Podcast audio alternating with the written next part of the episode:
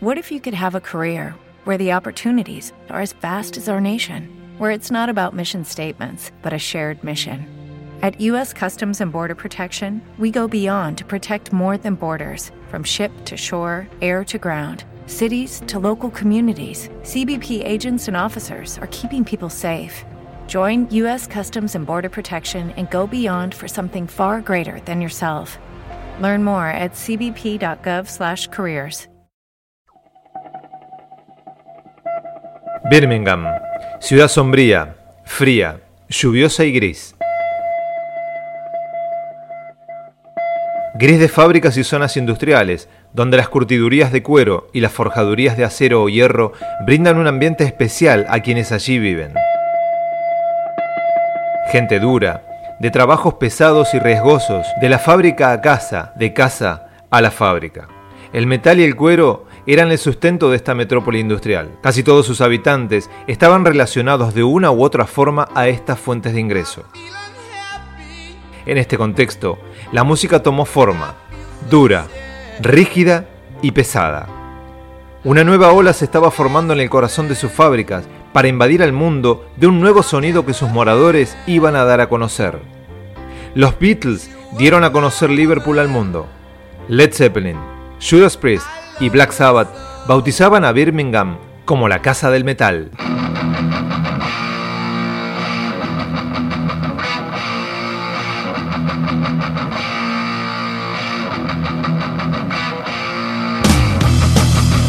El año 1970 es el año cero del metal y su particular Biblia se compone de los seis primeros discos de la banda que hoy hace su presentación en los 15 minutos de gloria de la hora. Nada más y nada menos que Black, Sabbath.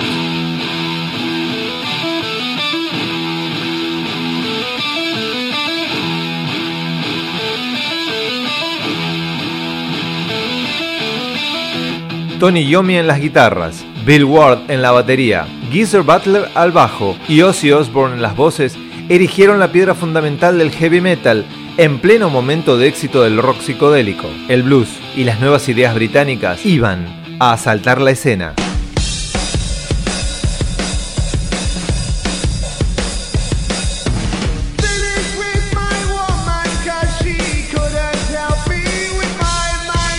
El primer disco, Black Sabbath, graba a fuego los pilares básicos del sonido sabatiano en los años venideros.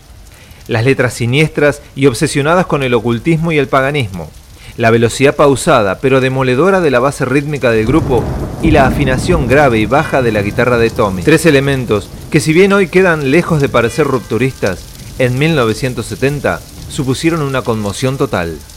Grabado en muy pocas horas, haciendo solo una toma en vivo de cada canción, las campanas de la canción Black Sabbath nos adentran de lleno en el mundo Sabbath. El disco salió a la calle el viernes 13 de febrero de 1970,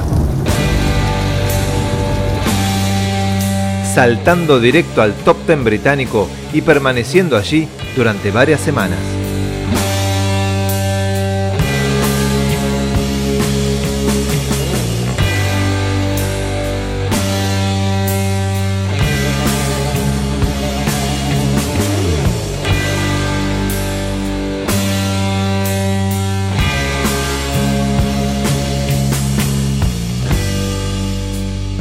Gandalf, el mago del Señor de los Anillos, es la fuente de inspiración del track número 2. The Wizard, el mago.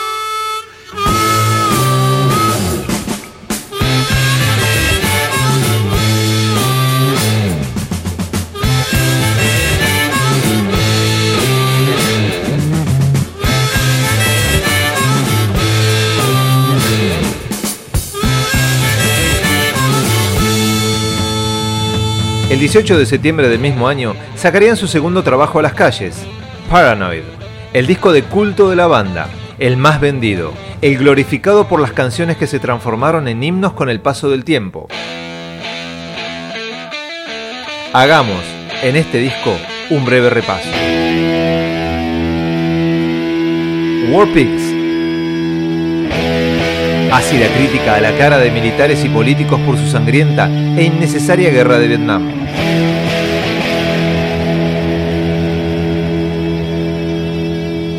Paranoid. En un breve descanso entre las grabaciones, a Yomi se le ocurrió este riff y para no olvidarlo se mantuvo tocándolo hasta que la banda llegó y grabaron la canción, con letra y todo en menos de 30 minutos.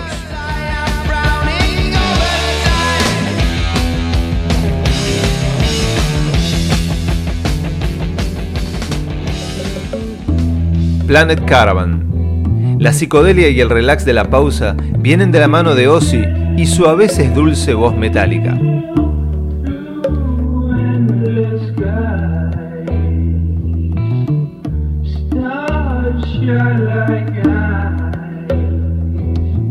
La canción cuenta la historia de un hombre que en sus visiones ve el fin de la humanidad y viaja al pasado para tratar de evitarlo.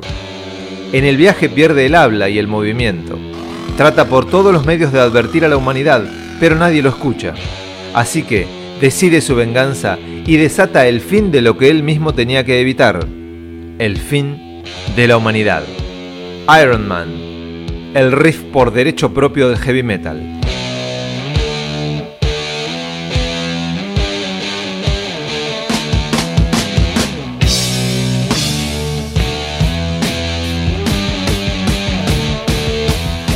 Maestro de la Realidad, saldría a la luz en julio del 71. Otro disco referente, otra evolución en el camino de dar luz y vida al heavy metal. Black Sabbath seguían escribiendo la historia con cada acorde y con cada nuevo trabajo. Este fue el disco que inspiraría años más tarde a los precursores del grunge.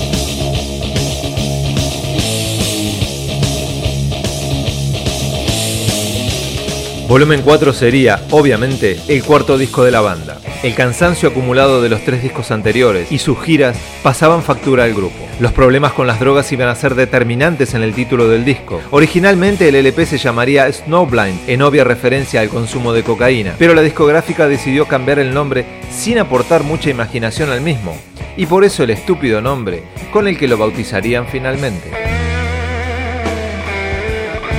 Después de la experiencia de utilizar nuevos instrumentos en volumen 4, tomaron la decisión de volver a los mismos estudios y retomar esa senda creativa que los había hecho crecer, y se encontraron con que un gran sintetizador que imitaba todos los instrumentos iba a ser su nueva experiencia mística.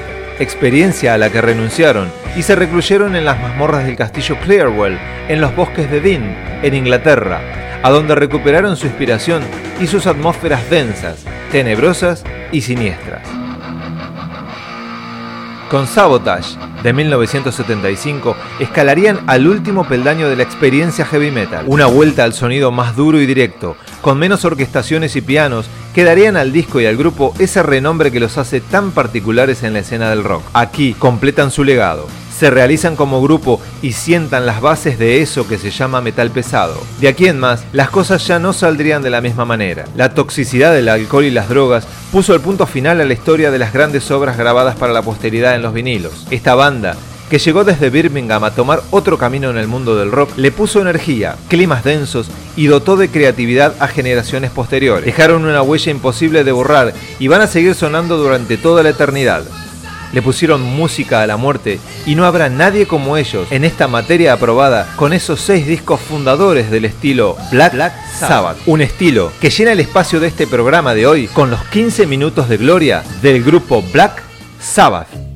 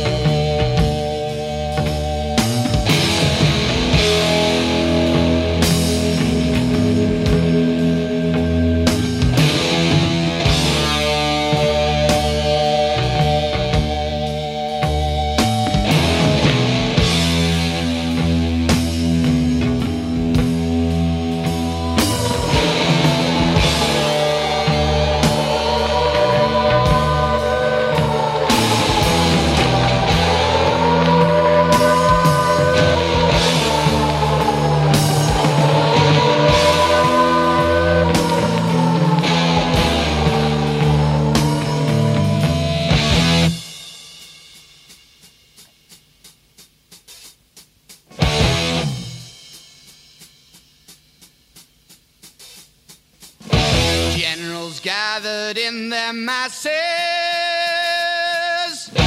just like witches at black masses.